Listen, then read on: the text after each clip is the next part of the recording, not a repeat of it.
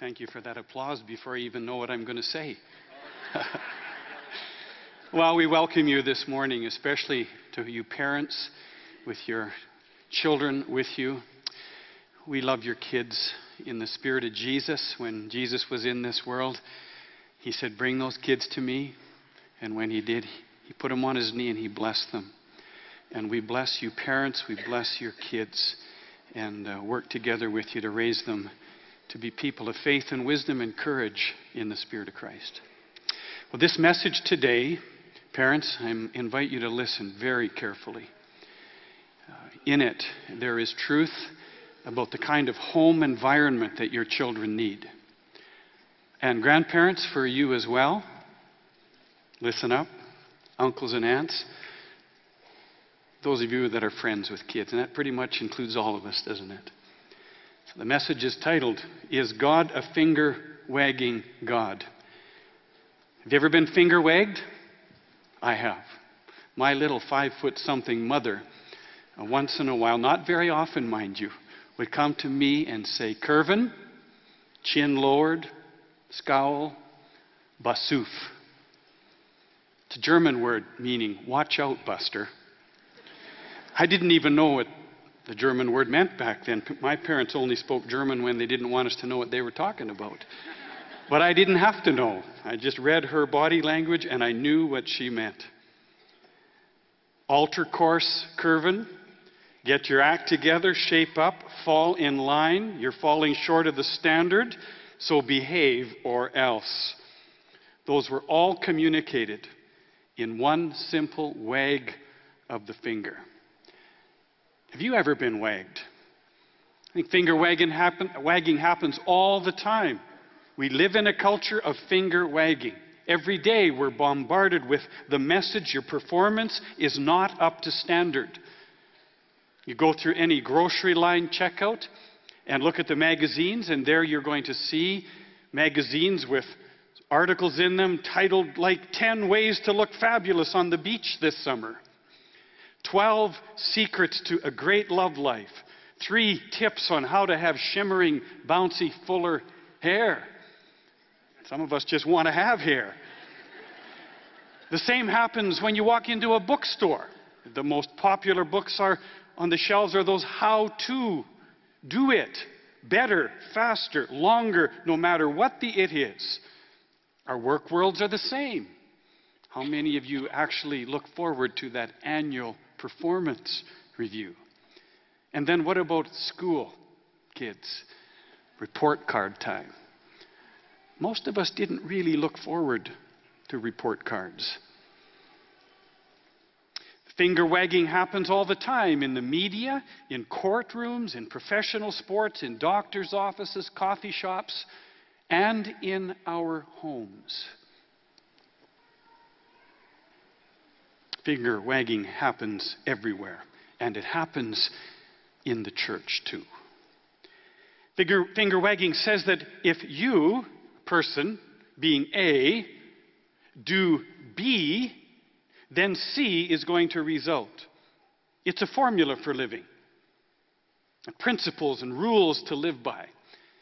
The problem is that way of thinking works most of the time, but not all of the time. And when it does work, we feel so good about ourselves, about our performance. We even become confident and proud. And when it does not work, we either plunge into discouragement or we simply double our efforts. Either way, the problem is within us when life isn't working the way we would like it to. To get it right, to get life right, you and I just have to work harder. A, working harder at B, will surely result in the life that I really long for. The story is told of a lady of the night, a prostitute who received an invitation to come to church. Her immediate response was, Well, why would I want to go there? I feel bad enough already. You know, the church world that I grew up in was exactly like that.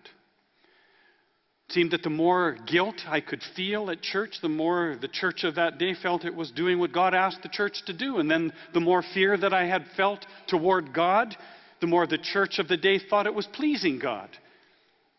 Let me tell you what my early church life did to my experience with God. I feared Him, all right, in a cowering sort of way, when all the while I just longed for the favor of God to be felt in my life. And while I was told that I was a favored child of God, I never felt it in my spirit. And friends, to this day, there are times in my life when I still feel the finger wagging of God. Is that true for you? Perhaps. Wayne Jacobsen, in his book, He Loves Me, tells of his experience with stray puppies as a way of illustrating this dynamic between fear and trust and being loved. Listen to what Jacobsen writes. He said, I know well the battle that rages not 15 yards from me as the latest of stray puppies tries to decide whether I'm safe or not. The torment is unbearable. She takes a few halting steps forward, then thinks better and turns away as if to break a spell about to overcome her. I would love to rush in, scoop her off her feet, and convince her how safe I am for her. But if I so much as lean forward, she scurries even farther into the darkness. Right now, the dog across from me has no idea what awaits her if she can overcome her fear. Many strays warm up to the attention right away, but others act as if they've been beaten by every human they've ever known. Instead of running toward the gate, the light doorway, and all the love they could handle, they shrink back in the shadows, unsure whether it is safe. The latest puppy is one of those. I hold out my hand, I coax lovingly, I speak in soft tones, trying to caress her with my words. This game will go on for a while, and right now it could go either way. Will I take care of her and help her, or will I be like all the others who have hurt or abandoned her? She doesn't want any more pain, preferring to leave now if my invitation will only add more grief. Do you see yourself in Jacobsen's story? What force has the greater pulling power? Which force draws you to God? The force of fear or the force of love? And more importantly, which force keeps you there? Let me tell you what I know. Most of us are living our lives believing that God is an angry, finger wagging God. Most of us believe that if we would just be able to perform better, getting this follower thing more right more of the time, then our lives would be better. A, working harder at B will result in the life that I long for. The problem with the results that we often get is that most of us are living a discouraged life, feeling finger wagged by God because the results that we're getting are just not good enough. So I wonder, what would change if we could see God differently? What if we could see Him not as an angry finger wagging God, but as our loving Father God? Now, the Bible has something to say to us out of the life experience of the children of Israel about how God wants to be known. The prophet Isaiah carried a strong message of correction and rebuke for 39 chapters in his great book. Clearly, God was wagging his finger at the children of Israel. For their outright disobedience and rebellion stirred in him a call to action, and so he sent Isaiah with messages both of warning and of wooing. How God longed for his children to alter the course of their lives, but they would not. And then in chapter 39, God announced that the day was coming when the king of Babylon would invade the country of Israel and take captive the people of Israel into his land, and there they would live in exile. You see, the consequences of their choices would be devastating. Isaiah chapter 40 signifies a turning point in the messages God was sending through the prophet. Of particular interest are the opening words of Isaiah 40, verses 1, 2, and 3, where God says, Comfort, Comfort my people. Speak tenderly to them, Isaiah. Proclaim that their hard service is completed, that their sin has been paid for. A voice of one calling in the desert, prepare the way of the Lord. And so, right at that Isaiah chapter 40 marking point, the tone of the book of Isaiah changes from one of judgment to one of comfort and ultimately to one of hope. Isaiah goes on to pose 18 questions in that same chapter, each of which is meant to cause God's people to ponder who they are, who we are, to ponder who God was and what their relationship with Him ought to be. God's invitation was for them, for them to see Him differently, to move from seeing Him as an angry God who could never be pleased and is set against them, to seeing God as a loving Father who takes great pleasure in his children and is for them. and so, in a final, a final series of three questions is asked at the close of chapter 40. Watch for the questions and listen for the answers as my son Tyler comes. I call him my assistant pastor of encouragement and prayer. And he's going to read the scripture uh, for us this morning out of Isaiah chapter 40. Listen to the, for the three questions and then how God presents himself in response to those questions.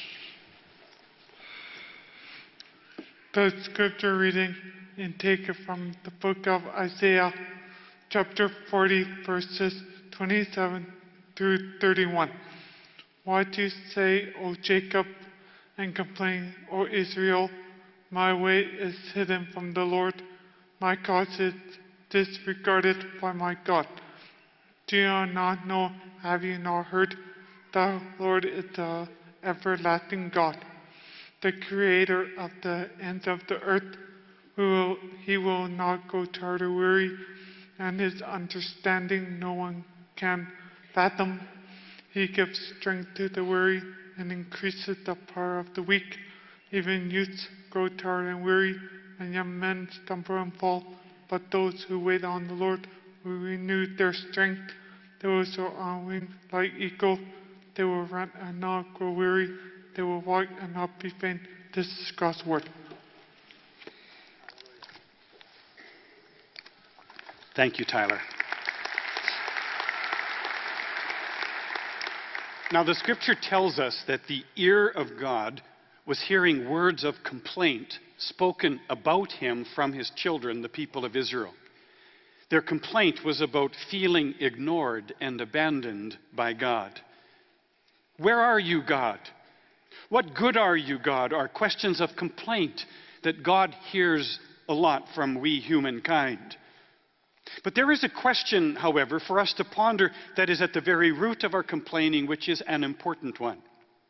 The question is this Why are we prone to think that God ignores us when life isn't working just right? The answer is found in how we see God. Our perception of God affects what we believe about Him and therefore what we expect from Him. The Israelites saw God as an angry finger wagging God. As judge, he had standards of performance that, if met, caused him to bless them. When they did not perform to his standards, they, of course, expected punishment because that's what judges did. Let's be careful to understand that God is portrayed in the Bible as a judge. As judge, he has standards. The rule of law in the Bible must exist if there is to be harmonious relationships between human beings. Standards must also uh, exist between God and us as human beings if there's going to be harmony in our relationships. Broken law, broken standards cause relationships to break down. This was the children of Israel's experience with God.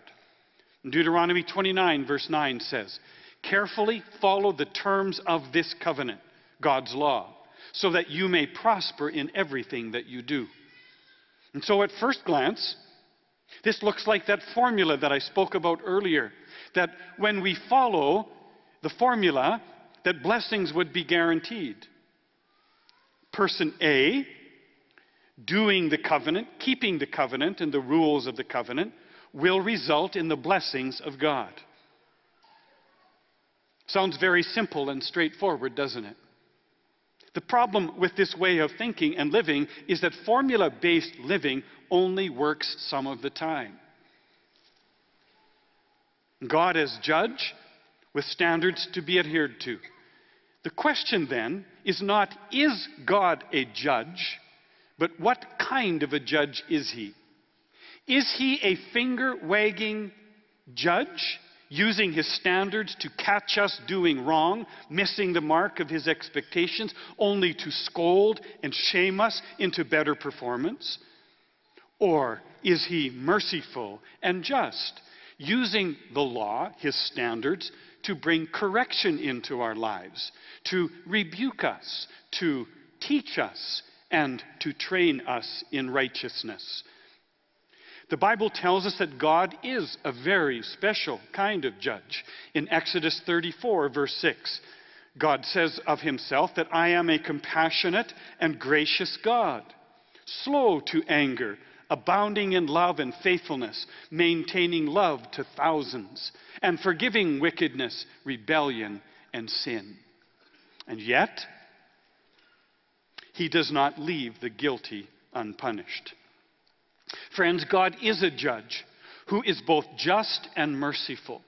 Pastor Henry spoke about this side of God's nature when he was preaching out of the books of Jonah, Nahum, and Zephaniah.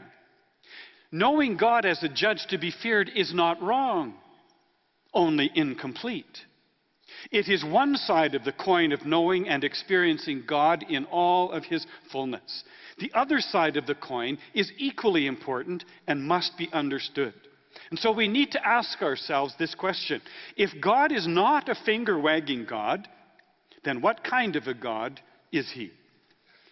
God answers this question in the scripture read earlier when the Bible said, Do you not know? Have you not heard? The Lord is the everlasting God. And so God's testimony about himself rings loud and clear for us. And the scripture goes on in that same passage to list other important qualities that God gave about himself, about his father heart. He said, I am creator. I created you. I gave you your life. I am your father. I never grow tired or weary. I am wise and understanding. I am a giver of strength and of power to those who are weary and tired. Do you get the picture? Do you see God and how He wants to be seen? God as judge, yes, but as an angry finger wagging, caught you messing up, didn't perform to my expectations, God? Not at all. But as a loving Father, here to help you, kind of God. Well, this past week I had a fascinating conversation with Jen Johnstone Scott, a triathlete and coach of triathletes, who, with her husband Don and their two children, participate in the life of our church. I asked Jen two questions Is winning the goal of every triathlete? And what makes a great coach? I tried to capture Jen's comments, so listen as I feed back to you what I heard from her. Every athlete, Jen explained, seeks to perform to their personal best. Most people have a hard time understanding this, actually. We are conditioned to think that winning a medal is the goal, but it isn't. Achieving one's personal best at the level of each athlete is at in her or his development is the goal. Then a new goal is set, a goal that calls us to press on. Great coaches understand how to bring an athlete along in this process. And it is a process. Peak performance is not achieved instantly. The truth is, it is not achieved consistently. You see it all the time at the Olympic Games. You can imagine the disappointment of an athlete showing up at the Games or at any level of competition only to perform at less than their best. How disappointing for that athlete. The coach knows the disappointment will be there, steps into the athlete's life and does what? Wags the finger, berating the athlete for the embarrassing performance, angrily yelling, scolding, threatening, and judging the athlete for all that went wrong? Well, Jen said bad coaches actually do that. She's seen it. But the great coaches are not like that at all. Great coaches have worked hard to build a relationship of trust with their athletes. They want to be seen as caring and stern. A person whose total aim is to help the athlete be a great person and a great athlete. So goals are discussed little goals, big goals, goals for the next competition and then new goals for the one after that. And of course, celebration is crucial along the way. Successes must be savored, mistakes must be learned from. Every athlete is handled differently. Some respond to humor really well, others to sarcasm, some to a soft word, others need a stronger word. The coach has to see, hear, and feel the athlete's potential from an objective vantage point. Coaches are removed from the competition. They see the whole of the athlete's journey from beginning to end. They know by experience and knowledge what steps need to be taken and what stages need to be moved through, and it takes time to move through them. Great coaches come alongside the athlete to counsel and guide, to coach the athlete through the disappointing times, the goal is always to build character into the athlete and then to spur them on toward achieving their best. Friends, and therein is a picture of how God wants us to view Him and of how He wants us to view our spiritual journey. God wants to be known by you as a loving Father God. Now, may I ask you, does seeing him as your personal coach weaken your image of God? Oh, it ought not to. For Jesus himself said in John 14, verses 16 and 17, I will ask the Father to give you another counselor to be with you forever, the Spirit of truth. The world cannot accept him because it neither sees him nor knows him. But you know him, for he lives with you and will be in you. Call him counselor or call him coach. Either way, you're right. So, what kind of life do you think our counselor coach desires for us? Let me make this more personal. What kind of life do you want for your life? Well, let's say you want to experience the good life. What does the good life look like for you? My guess is it consists of a life that would be free from pain and sorrow, from trouble and trials, even being free from temptation. That it would consist of good friends, a good marriage, good kids, good job, a good place to live with a good car, good toys, good health, good vacations, good retirement, all that is good. Right? The problem is, the good life, no matter how hard we try, remains elusive, unpredictable, and often disappointing to us.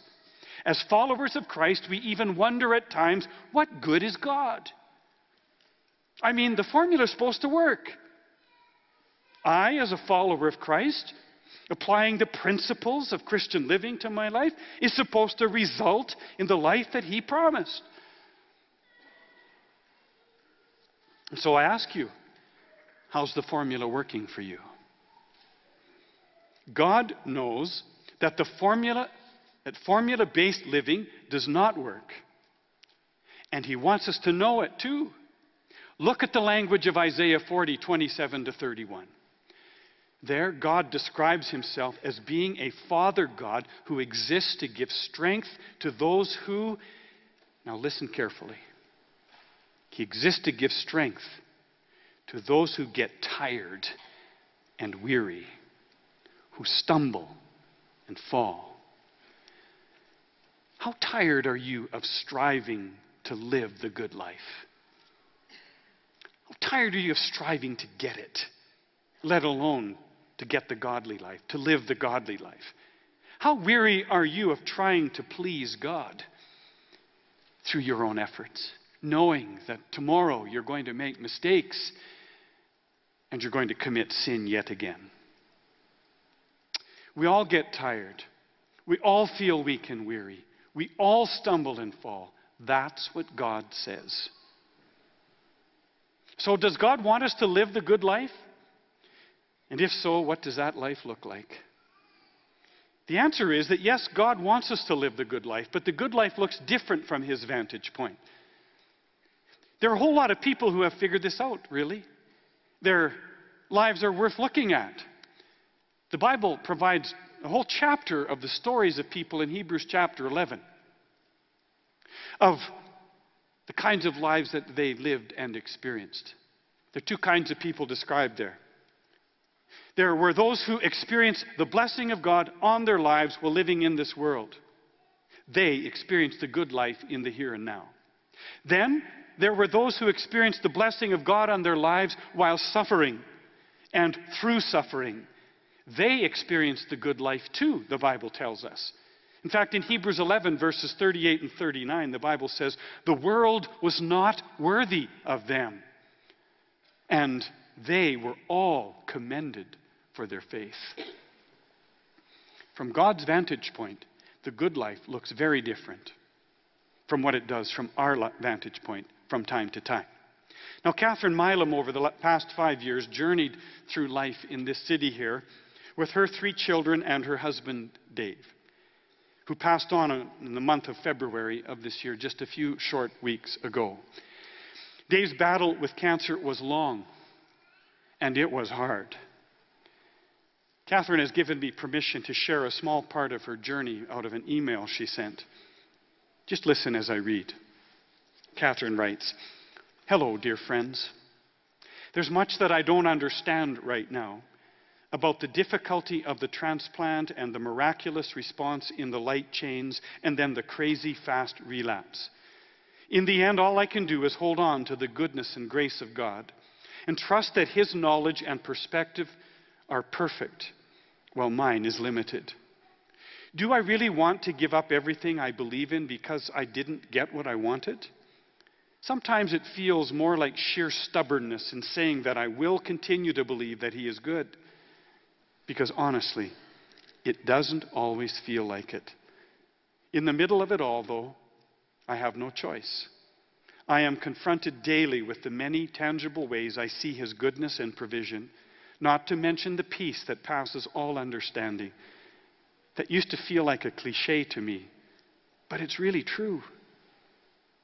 The amount of support and help and prayers we have experienced is amazing and undeserved. I am so thankful that the transplant, even though it didn't provide the ultimate miracle we were hoping for, was a miracle. In the sense that it allowed Dave to come home and walk and talk till the very end. What a gift that he was able to be at home, that he was able to hug and bless each of the kids the night before he passed, that he went in his sleep in his own bed with just me there by his side. With much love and thanks, Catherine. How do you think Catherine, the, how do you think the Catherines of our world actually become like that? Do you think they become that way by following the path of performance? Or is there another path? The Bible says there is. Jesus spoke of it when he was in this world, when he said, There are two paths, two ways. The one is broad, it leads to destruction. The one is narrow, and it leads to life. Robert Frost, in his poem, The Road Less Traveled By, spoke of it as well when he said, Two roads diverged in a wood, and I, I took the one less traveled by, and that has made all the difference. So, friends, with the time that we have remaining, I invite you to listen as we now focus in on the path that Christ would want you to walk. There are two paths of living. You are free to choose one or the other. There is the path of performance. This, this path, path is about pursuing the good life of blessings. By it, we choose to live our lives according to principles and, and rules. It's A, pursuing B, expecting C as a result, the blessed life here and now. This path is all about a constant day in and day out striving and working to get the formula right. And sometimes it works and sometimes it doesn't work. And when it does not work, we double our effort. Or we live in disappointment with God because He's not coming through on His end of the bargain. Or we abandon Him. And then there's the other path the path of relationship. This path is about the pursuit of the good life of knowing God. By it, we choose to seek relationship with God, becoming as Jesus invited us to be friends with God. There's no formula here. Friendships don't work that way. They're not built by formulas. And, and so we, in that friendship relationship with God, discover perfect love. Perfect love is love that seeks only the best interests of the other. It is pure and good all the time. You know, our problem is we don't know what perfect love is. We don't know how to relate to one another perfectly in a loving way. Because we, at the core of our being, tend to be selfish in nature. And then we project our human experience on God. And we can't imagine that He could love us in a perfect way with perfect love. But He is perfect, He's entirely good, He's holy. He can only choose to love us in a way that's in our best interests. And so the path of relationship always works. And we can rest in His love with the absolute assurance that we will be loved not for our performance, but for who we are. So, which path would you rather walk? Listen to how the prophet Isaiah describes the life God has in mind for you. You can live a life where you will mount up with wings like eagles, where you will run and not grow weary, where you will walk and not faint. Friends, the story of your life can be different. That is what God is offering to you. You can become a person of strength and resilience in spite of how weary and tired you are of life and the challenges of life. And He will give you strength to the weak when you feel life is long and hard. You can be strong in the Lord when the enemy of your soul tempts you to commit sin yet again, and then you do. Being weary and tired, feeling weak, stumbling and falling is all part of the journey that we all face and experience. And so God, God says in His Word, You will grow tired and weary. You will stumble and fall, but I won't and I don't. The fact is, I never grow tired of you. I never grow weary of helping you. Friends, that is what God offers you if you will choose the path of relationship. So, what will it take for us to soar on wings like eagles, to run and not grow weary, to walk and not faint? What will it take for us to get there?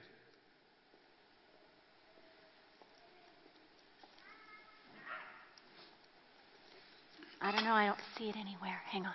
No, it's not there. Ah, is I? Which way? Oh, uh, I don't think it's hidden in the balloons. Oh, I know. I'm sorry. Hang on. Mm, goodness me. You know, you should take better care of your stuff. This would not happen if you just kept track of where things were. Oh, I know. Oh, oh this way. Oh. No, it's not there either. Goodness me. Uh, hi. sorry. Um, be polite. Uh, uh, sorry. Um, this is Vern, and um, we've lost something very, very important. I don't know if you like to have afternoon naps on Sunday, but I really do, and we need to find his stuffed cat, or he is not going to go down for a nap, which means I'm not going to go down for a nap. Have you seen a small stuffed kitty anywhere? No? Oh. Well, I'm very, very sorry. You look like you're doing some important things here, so we will be out of your hair in just two minutes. We're just going to take a quick look and see. Uh, are there? Over there, you think? Is that your bag? No. No? Well, I suppose it could be in the bag. What do you think? Should we take a quick look? Okay, we'll just be very, very fast, and then we're going to let these nice people get back to what they're doing, okay?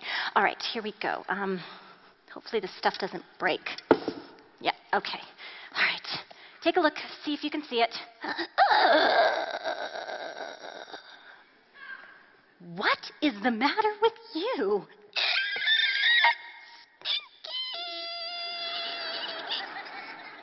Stinky It's what? Stinky. Stinky?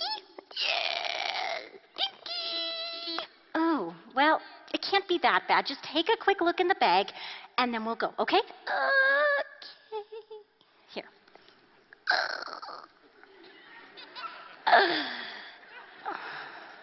Is it really that horrible? Are you sure?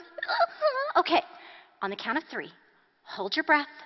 We'll go in, we'll see if your kitty's in there, and if it's not, we'll move back from the bag, okay? Okay. All right, ready? One, two, three.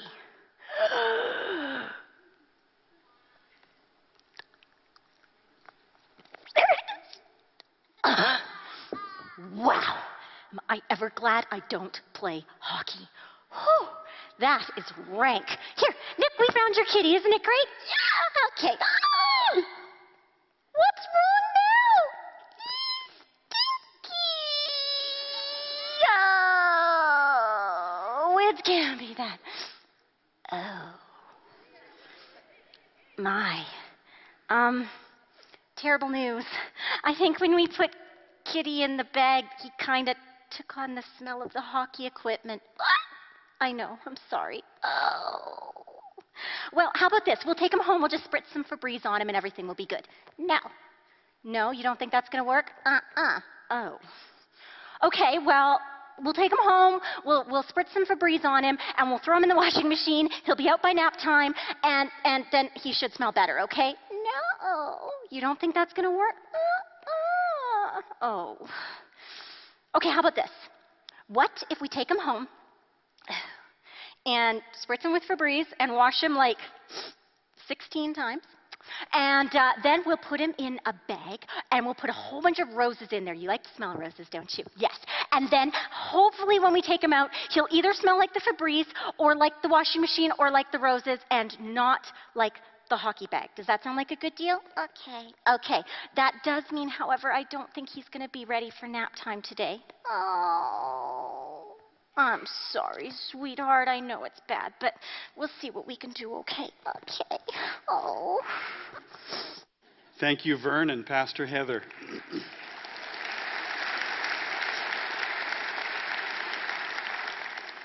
Aromas are a mystery. Aromas slowly, silently, subtly, and ever so surely permeate. Becoming a person of strength and resilience requires only one thing. Hear the heart of God when he says from Isaiah 40, verse 31 They that wait in the Lord will renew their strength. They that wait in the presence of the Lord will renew their strength. Now, waiting's a hard thing, isn't it? We want things to happen now. We want what we want when we want it. That kind of thinking is based on a formula, not on friendship. A baby in the womb is not formed in a day. Neither will the strength you need to be formed in Christ come to you that way. The mighty oak does not become so in a day. Neither will your life take on, life take on the strength of God that He has to offer you in a day. The fact is, the aroma of God's presence is acquired over time and through many and all kinds of experiences in life, especially the tough ones. And so I close with a final question Why does God want us to live in His strength? Why is that important to Him? Well, God wants us to live in His strength because He knows that when He is present in our lives, there the aroma of His presence grows. Where He is present, that person will experience His peace, His purity, His power, His perspective, His protection, and His ongoing provision. God's word promises that to us. God wants you to learn to wait in His presence for your personal benefit as His child. And He wants us to learn to wait in His presence for the benefit of other people. You see, God loves all of His children, and He wants to love them through you and through me. And when you and I take on the aroma of God, we will then take on the aroma of His presence everywhere we go. So, who in your world, parents, needs you to take on the aroma of God? What do your children need to see in you? What do they need to hear from you? What do they need to feel from you? What do they need to smell coming out of your life? And grandparents, what about you and uncles and aunts? What about us as workers and students in the marketplace, as a neighbor and a friend, as a follower of Christ in this church? Who in our worlds doesn't need to smell the aroma of God's love and acceptance and forgiveness? Who in our worlds doesn't need to smell the aroma of the joy of God when the world brings so much disappointment? Who doesn't need to smell the aroma of the peace of God in a world that's so stressed and so anxious? Who in your world doesn't need to smell the aroma of God's kindness coming out of your life when the world can be so ruthless and unkind? Who in your world doesn't need to smell the goodness of God and a faithfulness when so many are unfaithful? and smell the aroma of self control when so many around us pursue their own selfish indulgences. Well, friends, today two paths are set before you the path of performance and the path of relationship. God's invitation to you comes in the form of a declaration, which we're going to read in just a moment. Through it, He invites you to choose the path of relationship. And so, would you stand as we bring our time together this morning to a close? And we're going to read this declaration together as a statement of affirmation of our desire to pursue the path of relationship. Let's read together. The path of relationship. God, my everlasting Father. I believe that my life is never hidden from God, nor does He ignore me when life is not working the way I think it should. He is the everlasting Father God, who never tires of me, nor does he grow weary of helping me ever. He understands that I will grow tired of trying to make life work and weary of its battles. He understands that I will stumble in my mistakes and fall in my sins. As perfect Father, He does not judge me, wagging His finger at me. He does, however, stand ready to guide me in his paths. I will remember that those who wait in his presence will have their strength renewed by him.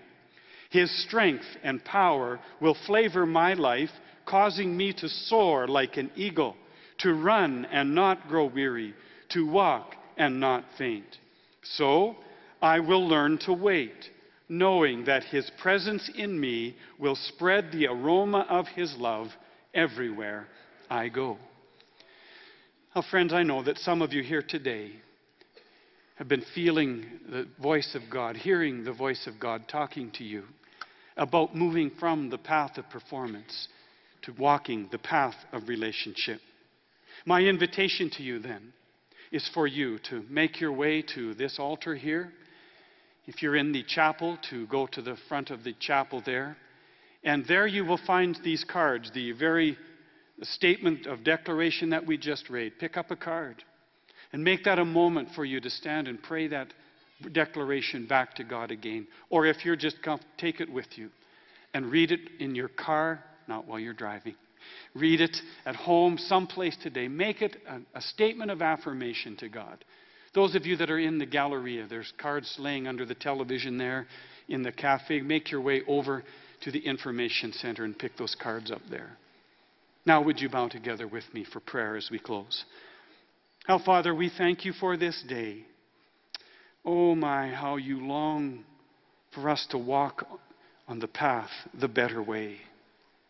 And we know that as long as we're in this world, the enemy of our soul seeks to pull us away from relationship with you onto the path of performance.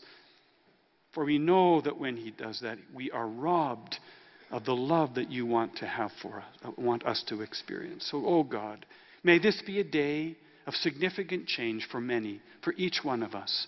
And we thank you that because we're in your presence, as we walk in your presence, we don't do this by our own strength and power, but we do it by the strength and power of God Almighty. And so we bless your name today.